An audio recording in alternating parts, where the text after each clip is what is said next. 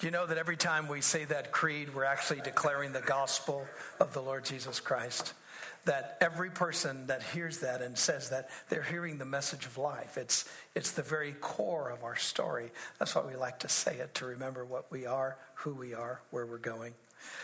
Our goal as a community, as we started our journey toward Easter uh, in January, when we started with Epiphany, was to help to encourage our community to fall in love with Jesus again. Uh, he was God in flesh when he arrived in the world. And uh, when those first, um, first followers of him began to observe him, they noticed immediately something very different about him. He started acting like God. He was doing miracles, he changed the weather. he changed the Torah. I mean, the Torah was sacred. It was written by God, and who could edit it but God? Oh, maybe he is God, right? Um, he carried our sins to the cross. He died our death. He rose again. And we know that um, when he rose, he looked at his followers, which include us, and he says, I will never leave you. I will never forsake you.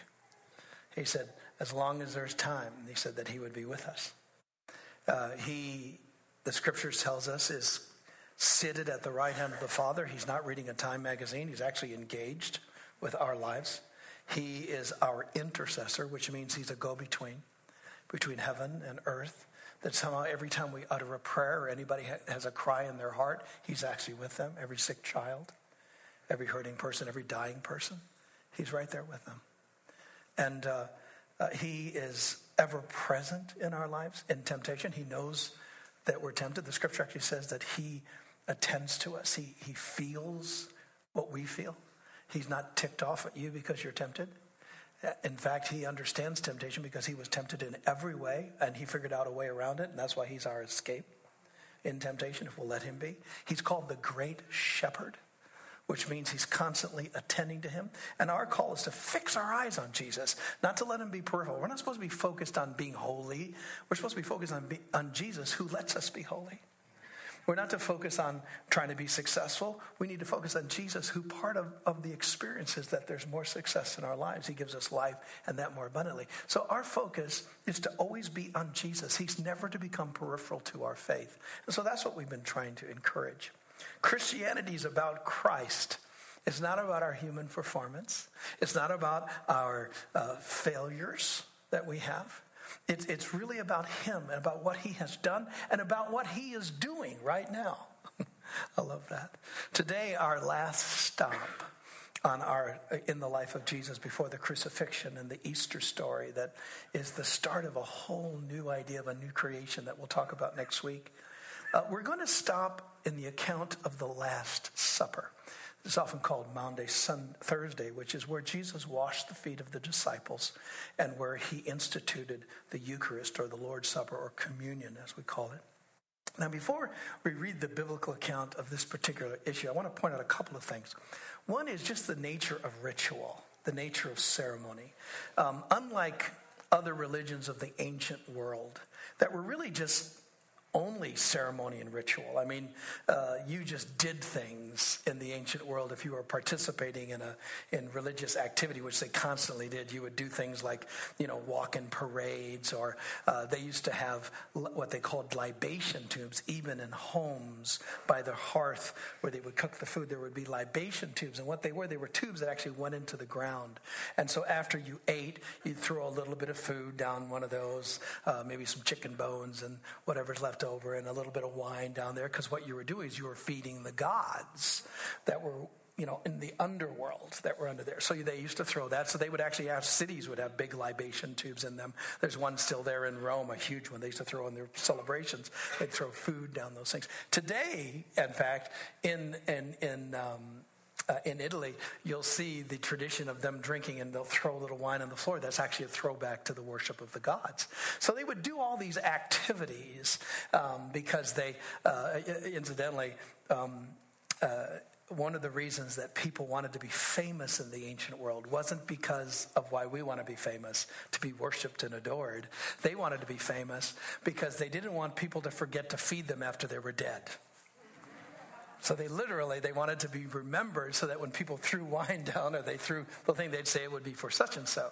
Uh, this was one of the reasons why they such fear. I mean, even the you know the, the great Spartan armies or the great Roman armies, the only thing that freaked out those boys and made them tremble was ship, was when they got on ships and they transported over water. Because if you die on a ship, you're lost at sea and nobody can feed you right? I mean, literally, that's how they feared. They thought they would, they would be Roman, they'd never get fed, and they'd be lost at sea. um, so th- this is the practice. It, they didn't really care about theology. They just said, "What are we supposed to do? Which God demands what?" And they would just simply do it. Even Judaism had a, had a little theology, but most of it was practice. They had these laws they had to obey, these Sabbath laws they obeyed, these dietary laws they obeyed, clothing laws they obeyed. Everything was about obeying these laws. It isn't until Christianity comes, it's the first religion that actually has right belief at its core. It wasn't so much what you did, it was what you believed. But even though that's true, it, it really did have some requests of us that we're supposed to do. We are asked, for instance, to baptize converts. We are asked to attend church, to give, to pray, to participate in the Lord's Supper, to serve, to practice hospitality. But what we believe about those things, what we think is actually happening, we're, you know, it's important that we have right belief about them, but it's also important that we do them. See, if we're not careful, we'll make faith just about believing. And we'll think that nothing, that anything that anyone does is just religious. We don't have to do that. So I've talked to people that just are so casual about their dues right? Oh, I go to church whenever I want to. I do. You read the scripture. I remember talking to one guy. I said, Do you ever spend time reading the Bible? He said, Ah, if I feel it, you know, but my whole relationship with the Lord is based on grace. And it doesn't matter what I do. And I'm listening to him and I'm thinking, You're an idiot. I mean, you know, I understand we're not supposed to get religious, that we don't earn stuff with what we do, but you should do stuff. You know, I mean, if you're married, I mean, you, you could talk, oh, yeah, she expects me to come home every night and I've got to get up, and you know, she wants me to do this. And that. You, you can make it all that kind of like doings, or you can say, you know, I love this girl so much, I go home every night. See, the, the doing should be as a result of the heart, but doing is important, right? Um, interestingly, uh, I think what we're supposed to do is recognize that we should habitualize certain activities that the Bible talks about to help us. It, it's interesting, Blaise Pascal, he was that 17th century scientist who invented the vacuum.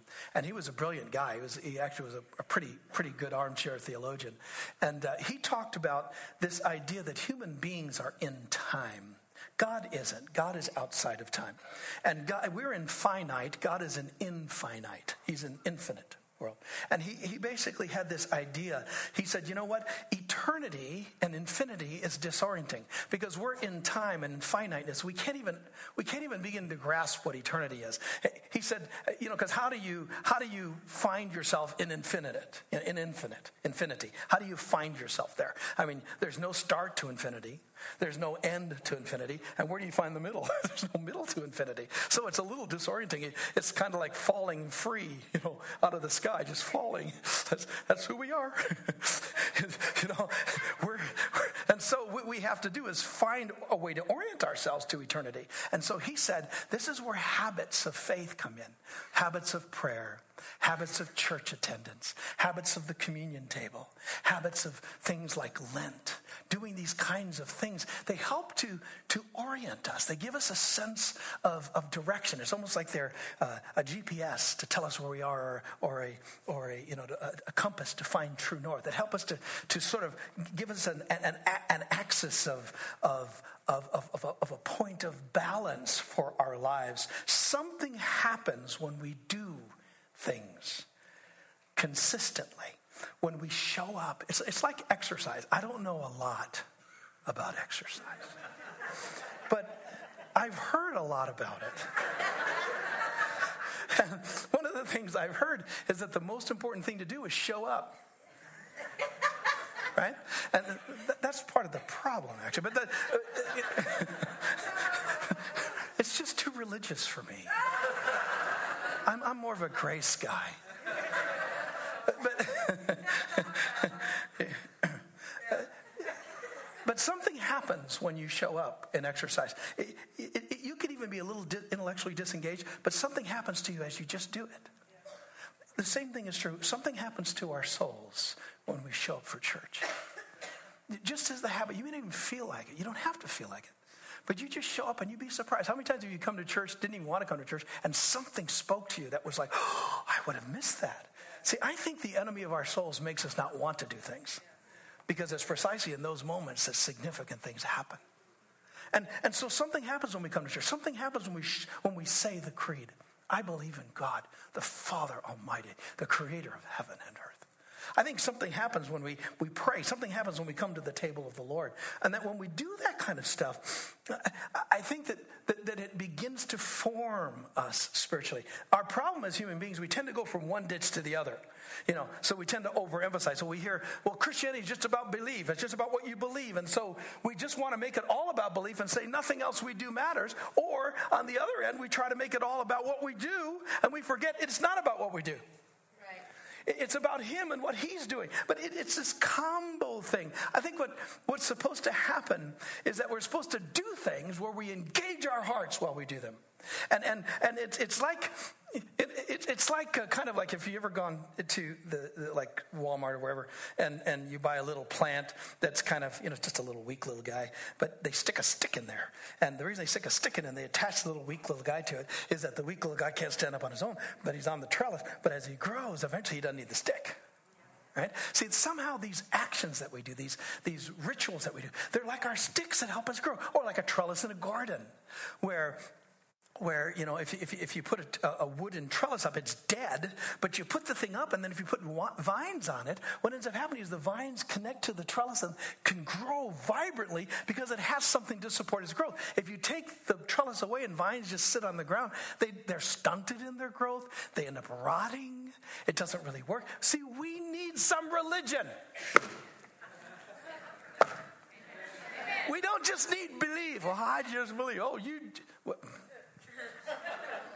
Be nice, I know.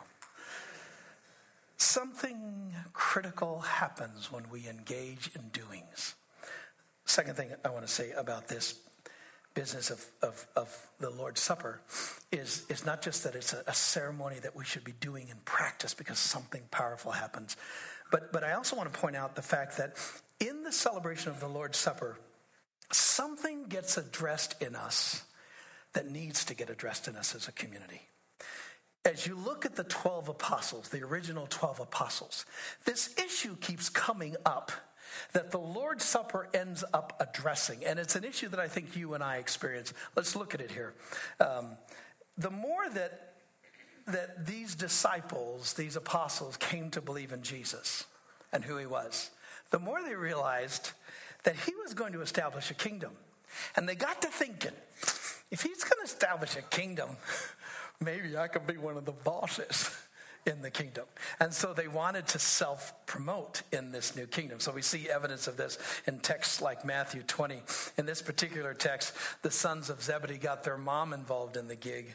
And it says, Then the mother uh, the mama of the Zebedee's sons came to Jesus with her sons, and kneeling down, they asked a favor of the Lord. What do you want? Jesus asked. She said, well, would you grant one of these two sons of mine? They're such fine boys.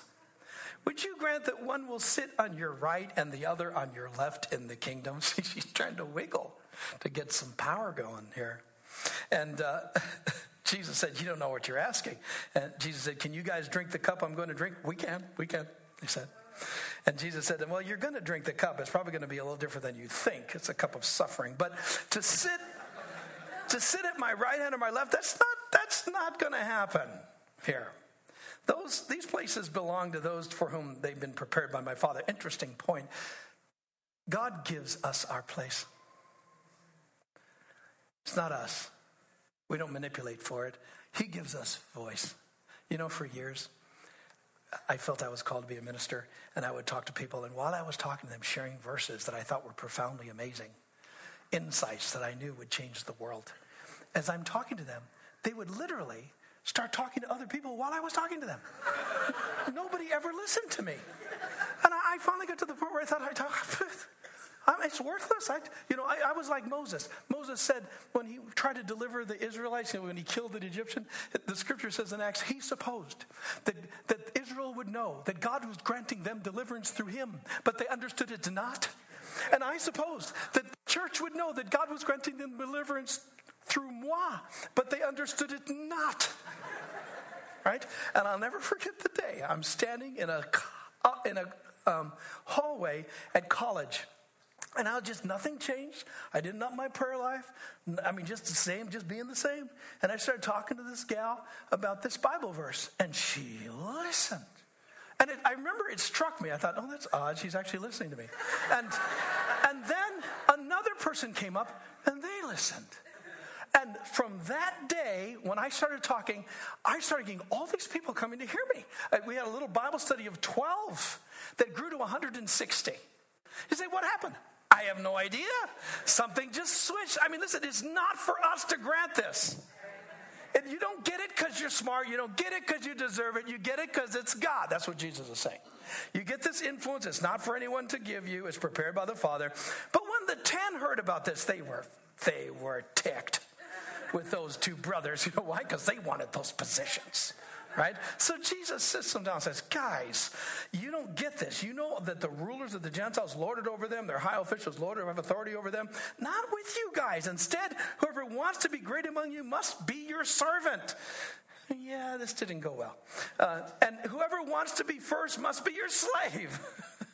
Just as the Son of Man didn't come to be served, but to serve and to give his life as a ransom for many. You think that would have corrected it, but it didn't. Here's another example, another time. This is in Mark 9. It says, They came to Capernaum. When he was in the house, he asked them, What were you guys arguing about on the road? Well, they knew his attitude about this. Oh, da-dum, they kept quiet because on the way they were arguing about who's going to be the greatest. I'm the greatest. No, I'm the greatest. Yeah. So Jesus sits them down again. If anyone wants to be first, he must be the last and the servant of all. They still weren't buying it. Here's another situation. This is in Luke 9. An argument started among the disciples as to which one of them would be the greatest, right? So Jesus, knowing their thoughts, took a little child, stood him before them, in front of them, and said, Guys, whoever welcomes this little child in my name welcomes me. Whoever welcomes me welcomes the one who sent me. For he who is least among you all is the greatest. See, this is a persistent problem. I think it's a persistent problem in the church today. Now, there's a legitimacy about it. You can't come into a community without asking the question, Who am I here? Who's the greatest here? How can I influence this place? Where do I fit? Where do I belong? It's very, we're not just spiritual animals, we're political animals. We're social animals. It's very important that we address these issues. You need to know how you can influence a community like this. And it takes us a while to figure it out. And, and it's hard to figure it out. I mean, we're still trying to figure it out in this community. Some of you don't know where you fit, some of you don't know if you fit. And some of the things we're talking about behind the scenes, we're talking about trying to have a little more orientation to people that are coming into the community and trying to figure out ways where we can hear your voice better. These are important things. Who's the greatest among you is an important question. And there's a disparity between leadership and people that that, you know, that are more the followers are sitting in the pews and you're trying to figure out who am I? Nobody's questioning the legitimacy of what these guys are approaching or dealing with. But more important than that reality is we can't forget we belong to each other. And that on some level, we're equals that we're, that, that we're a community of equals. And that when we gift, if one gifts as a leader and one gifts as a servant, it's not because the leader is better than the servant. It's because we're all serving with whatever gifts we have and we applaud it and there's place for it. But there's this sense of belonging. I'm, I believe that what Jesus does on Maundy, Thursday, the night that he was betrayed, is he basically is telling the community this is a way for us to remember that we're all equal. We still have to deal with the political issues. We still have to deal with, with the gifting issues. We still have to deal with who's greatest and all that kind of stuff. But at some point, we can't let that be explosive. We can't argue about it. There's got to be a, a way for us to, to blow off steam. You know, you know those um, on the crock on the crock pots with the coal sinks, the pressure cookers, and those little things you put on the top of them. You know that little that what that does is it keeps the pot from blowing up. Right? So, so there's got to be a in the community. We have to deal with the pressure of, of who we are and how do we speak. But we've got to be able to have a pressure release so that we don't fight about it. That on some level we embrace one. I think that I'm suggesting to you that that is the Lord's Supper. That when we come to the Lord's Supper, we're saying, you know what? I want to know how I belong. I want to know how I use my gift. I want to know how I, my voice can be heard. But more important than all, I want you to know that I honor you as my brother and my sister, that I'm your servant and you're my servant, and we're here in common together, and that we belong to one body. See? Now we see this. Jesus, the night that he was betrayed, this is Luke chapter 22. It says, When the hour, Jesus and his disciples reclined, when the hour came, Jesus and his apostles reclined at the table. And he said to them, I have eagerly desired to eat this Passover with you before I suffer. For I tell you, I will not eat it again until it finds fulfillment in the kingdom of God. And after the cup, he gave thanks and he said, Take this and divide it among you, share it. For I tell you, I will not drink again from the fruit of the vine until the kingdom of God comes. And he took the bread and he gave it thanks and he broke it and he gave it to them. This is my body given for you. Do this in remembrance of me. In the same way, after the supper, he took the cup and he said, This cup is the new covenant in my blood, which is poured out for you. But the hand of him who is going to betray me is is with mine on the table. The Son of Man will go as it has been decreed, but woe to the person who betrays him. And they began to question among each other who, who's going to do this, which led to another discussion. Also, a dispute arose among them as to which of them was considered to be the greatest. I mean, here we are again, right in the heart of this moment, and they're saying, Well, I'm, I'm, I'm better than you. so it's John's account that shows us how Jesus actually deals with this. And it's so insightful. In, in John, he speaks to this problem of wanting to one up each other. So let's look at this text. It's John 13. It was just before the Passover feast, the night, this is the night Jesus betrayed. Jesus knew that the time had come for him to leave this world and to go to the Father. Having loved his own who were in the world, he now was going to show them the full extent of his love. He's going to demonstrate through an action his love. The evening meal was being served. The devil had already prompted his, Judas Iscariot, son of Simon, to betray Jesus. Jesus knew that the Father had put all things under his power. In other words, he didn't have to do this. Jesus didn't have to go through this, but he chose to. And that he had come from God, he's returning to God, and so he gets up from the meal. He took off his outer clothing and wrapped a towel around his waist. You're going to see the significance of this in just a moment. After that, he poured water into a basin and he began to wash the disciples' feet, drying them with the towel that was wrapped around him. Now, there's two things you need to see in this text. Number one is in the ancient world, it was, it was kind of a messy thing to walk around. It was dirty. The sandals, they had really dirty streets. You know, you, you may feel that your automobile or the vehicle you use to get to church here might drive a little crappy. Their vehicles actually did crap.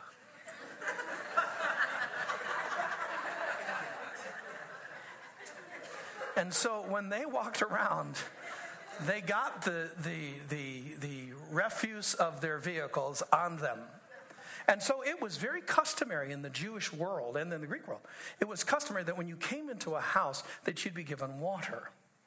Right? In fact, if you remember the story of the woman who washes Jesus' feet with her tears, what is significant about that is how intimate she was getting with a filthy job. And Jesus said to the Pharisee when he, he was going through that, He said, Simon, you, you didn't give me even water when I came in. This woman has not ceased to bathe my feet with her tears. But see, it was customary to bring water. These disciples wouldn't even give each other water. Why? Not, if I pull the water for you, you're going to think I'm your servant. And I think I'm the greatest in this room. And so here comes Jesus. He stands up and he draws the water, but he does something a whole lot more disturbing. He takes off his outer robe and he wraps a loincloth. It, this is the ancient equivalent to underwear. He got down to his underwear. Now, here's what's so significant about this Jewish slaves, and there were Jewish slaves, would not, it was beneath them to wash people's feet. They might draw water, but they don't wash anybody's feet. The only ones that would wash feet, it was the dirtiest job for the lowest caste of society. It was the Greek slave. And the Greek slave, their outfit was underwear. Jesus throws off his garment, basically unites himself with the lowest of the low in society, lower than Jewish slaves. And he goes and he bows before his own disciples and he begins to do the unthinkable to wash their feet. He gets to Peter in our text. In verse 6, he came to Peter, who said to him, Lord, are, are you going to wash my feet? He, he's basically pushing back. And Jesus replied, You don't realize what I'm doing, but later you'll understand. No, you will never wash my feet. This is, be, this is beneath you. Jesus answered a person who has, Unless I wash you, Jesus said, you will have no part with me. And then Simon and Simon Peter fashion, well, then wash everything. Jesus said, don't need to do that, Peter. From one ditch into another. a person who's had a bath when he's washed his feet, whole body's clean, you're clean. And then verse 12. When he had finished washing their feet, he put his clothes back on and he returned to his place. He said, Do you guys understand what I've done to you? You guys call me teacher. You call me Lord. I'm the top, top, top dog here. And, and rightly so. I mean, that's what I am. He knows who he is. He's God in flesh. He says, Now that I, your Lord, your teacher, have washed your feet, you also should wash one another's feet. I have set for you an example that you should do as I've done. I, I, tell you the truth, no servant is greater than his master, no, nor is a messenger uh, greater than the one who sent him. Now that you know these things, you will be blessed if you do them. See, interestingly, this institution of the Lord's Supper, it wasn't an entry event for new believers. The entry event for new believers was what? It's baptism. This is a sustaining event, a sustaining ceremony. And as a general rule, ceremonies in groups I'm talking about even non religious groups in the ancient world, it was about status confirming. It let people know who they were. It, it helped people to understand the role that they play in the insider group. And, and communion basically is a ceremony that says to us that we all have equal positions, that we're servants of one another. I might serve you with a teaching gift, you might serve me with a different kind of gift, but I'm not better than you are. We're the same. And this ceremony says that we're equal servants. There's no place for one upping, there's no power struggle, there's no position grabbing here. Those are certainly political things that need to be addressed. I mean, obviously, we need to know who we are, where we stand when it comes to functioning in an everyday kind of way. And, and, but the reality is here is that somehow we're making this declaration as we come to the meal that we are part of one another. Interestingly, uh, when, when they gathered in meals in the ancient world, they had these ceremonies. And, and, and it, when it originally started out, even in the Christian church, they were, it, it wasn't like in a service like this. They didn't have communion like that. The way they had it was in homes. And they had a meal. They had what they called the agape feast or the love feast. And then after the meal, it, they, would, they would break for a minute and then they would come back and they would drink the cup and break the bread and share communion together. Now, what's interesting is if you know anything about the ancient world and all these scholars doing this work, it's so helpful because, in a very real way, the church was in a Greco Roman world. In other words, it was, a, it was a way that things were done.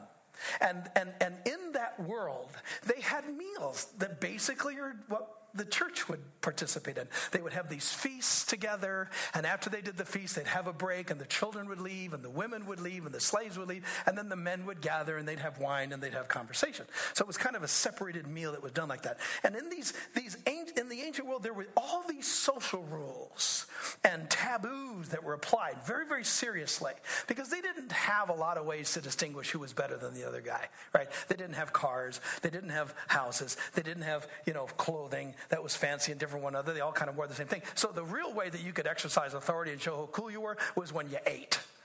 And so they put the rich people in certain places, and the elite guests were in the best couches with the best food, closest to the host that was doing the feast. And then you had you had uh, all of these people that spread out from there. And you remember reading uh, and hearing about Jesus when he talks about being invited to a dinner. He said, "Don't try to take the place of honor." See, all this stuff was going on. So when the Lord's Supper comes, what's happening is like it's like they take a grenade and throw it right into the culture, and basically say, "Look at." We're going to come together, slave, free, Greek, Jew, male, female, child, poor, rich, and we all get together and we all share the same meal because we belong to each other.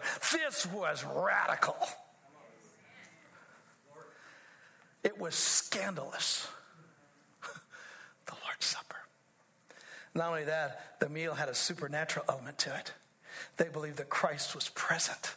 There's a great story in Luke 24 where the scripture says that the two guys are walking with Jesus after he had raised from the dead on the way to Emmaus, and they're going to the road to, on the way to Emmaus, and the scripture says that Jesus prevented them from recognizing him. So he's going along, and the church has always believed that Jesus is often in our lives, but he prevents us from seeing him. Say, why would he do that? Seems odd because he wants us to trust that he's there enough to seek him. And so, when at the end of the story, when Jesus ends up sitting at the table with them in Emmaus, he takes the bread and he breaks it, and he's there with the cup. And it's at that moment they go, "Deja vu!" You know, it's they realize it's Jesus. It says their eyes were open and they recognized him, and then he disappears. we get to believe the coolest stuff. Anyway. Um, but, but what the church believed is that we see Jesus at the table in a way we don't see him other places. He's present. So that's what this means. But not only is he present, it, it's a declaration that we belong to each other.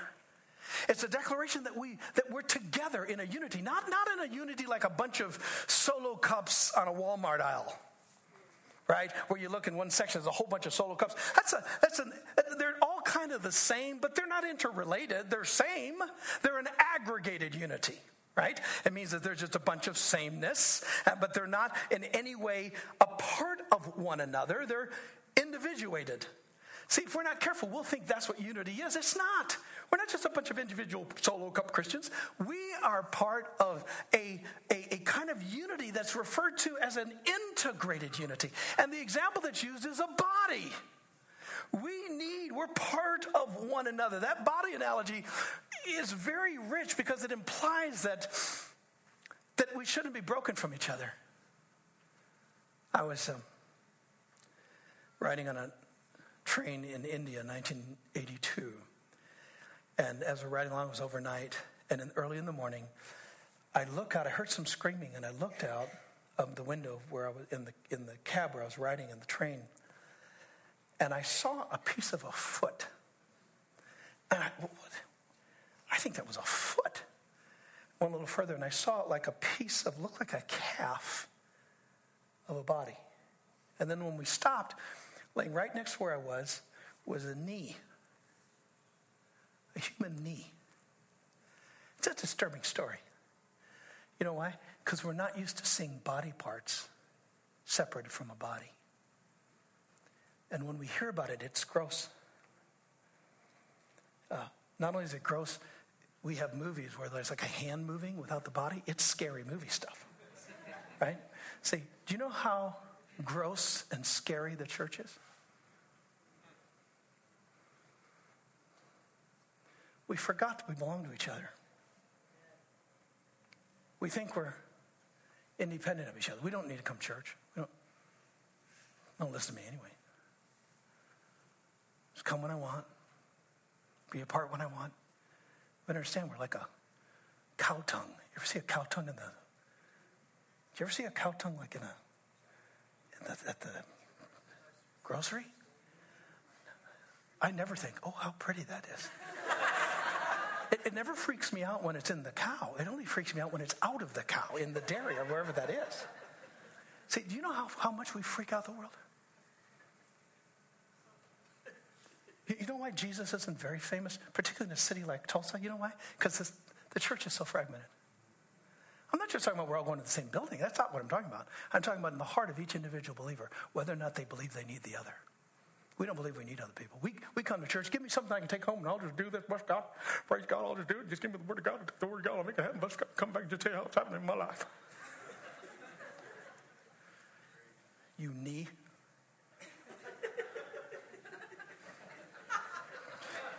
That's why we look at you just creepy. Do you see that knee over there? Oh, there's a foot at that door. But, but I can't say to the hand, I have no. Some of you are just eyeballs. You're like you're like Monster Inc. You're just like these eyeballs. At least they're cute in that. The meal declared, and we're going to participate in here in a second. It's Paul, he said in 1 Corinthians 11, he said, he said, you need to discern the Lord's body. See, we need to discern his presence, but we need to discern the Lord's body. He said, for this reason, because you don't understand you're part of each other, you don't integrate, you don't understand you can't make it on your own, I need you. You know, this week I sat with, uh, with Pastor Brent, you know, we were talking, and uh, we were talking about getting old, and I, I need him you know. Uh, I, I need him in my life. And, and, and, and, and when you hear different people and connect with different people, you can lean on each other and help each other. And the way you process things, it helps you to process them. And some days I'm really trusting God, and some days I don't as much. And I run into somebody that's really doing well, and it helps me. Or, and sometimes I'm struggling well, and sometimes I'm not struggling so well. And when I get with other people, it helps me. See, we need each other. And Paul said, for this reason, because you don't judge the body rightly. Some of you are sick and weak, and some of you died prematurely. You've lost your place. You, you, you, you can leave the earth because there's no way you're going to fulfill your destiny anyway. So why would God protect you? You cannot fulfill your destiny as a tongue.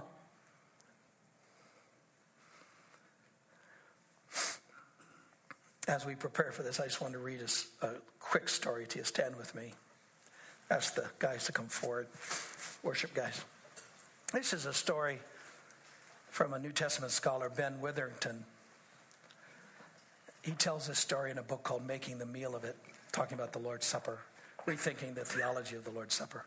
Listen to it. Open your hearts for just a moment. At the end of the Civil War in Richmond, Virginia, on the Sunday after Appomattox and the surrender so it's the end of the Civil War. A worship service was held in the historic Episcopal Church there.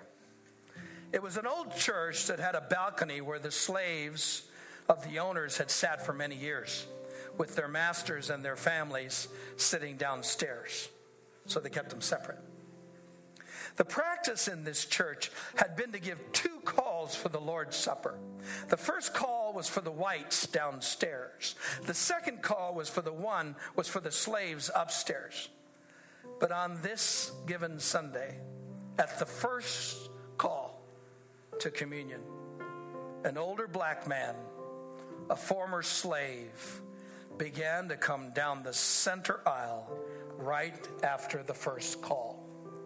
Naturally, there was surprise and shock downstairs. But what was even more of a shock was when an elderly white bearded gentleman got up, hooked his arm in the arm of the former slave, and they went forward and took communion together.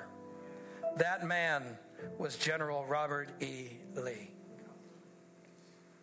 There was forgiveness and healing and reunion at that table that day. And thereafter in the Episcopal Church, there was no more segregated communion. See, somehow we are screaming to the world. We may have our differences. We may have our differences in gifts. We may have some greater among us and lesser among us, at least when we're operating politically through the course of the week. But when we gather together, there's a point at which we drop all of that and we say, you know what? We're really all a community of one a community of equals. And whether we're black or white or young or old or rich or poor or male or female or child or adult, at this moment, we're the same. And we belong to each other. And we need each other. The church, before they would do this, historically would declare the fact that they were sinners. Why? You are. I am. I've sinned this week. I, I, I was I, I, was short in a couple of spots. You know, I've got my granddaughter visiting this week, which means my wife pays less attention to me. On some levels, I hate children because I am one. so I had to do some repenting. I, you know, some attitudinal issues. You know, all of us are sinners. I mean, we could articulate your stuff, which I'm sure is worse than mine.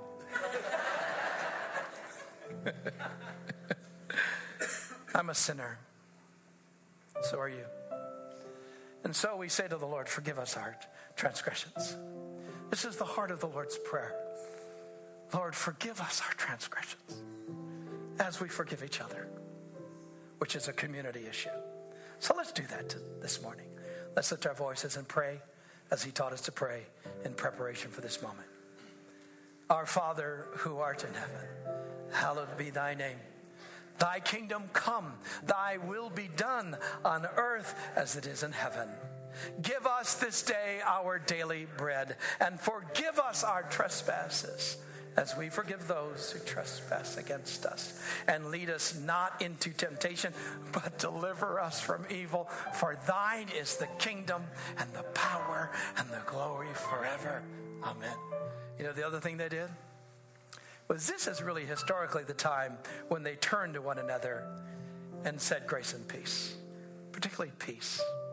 Because what they believed was it was important that they made sure everyone in the room knew that there was nothing between us. Peace means everything's appropriate, there's nothing between us. And it's important that we say this. I don't care who you are. I don't care if you're older than me, richer than me, younger than me, better looking than me. It doesn't matter. Peace between us. And so before we come to the table, let's turn to one another and say, Grace and peace to you.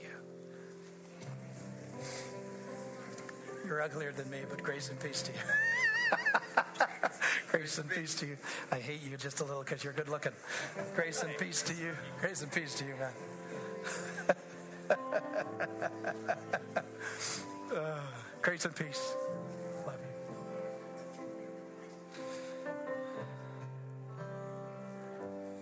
And then that night, when he took the bread, he broke it and he said, This is my body broken for you. And he took the cup and he said, This is the cup of my blood, the blood of the new and the everlasting covenant. Jesus, thank you. You're here.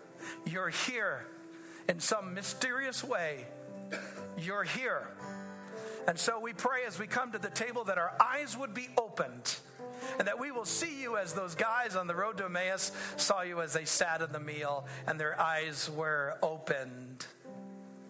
Help us see you and see each other and love you. We pray in the name of the Father and the Son and the Holy Spirit. And everyone said, Amen. Let's come and receive the table of the Lord as one body of believers.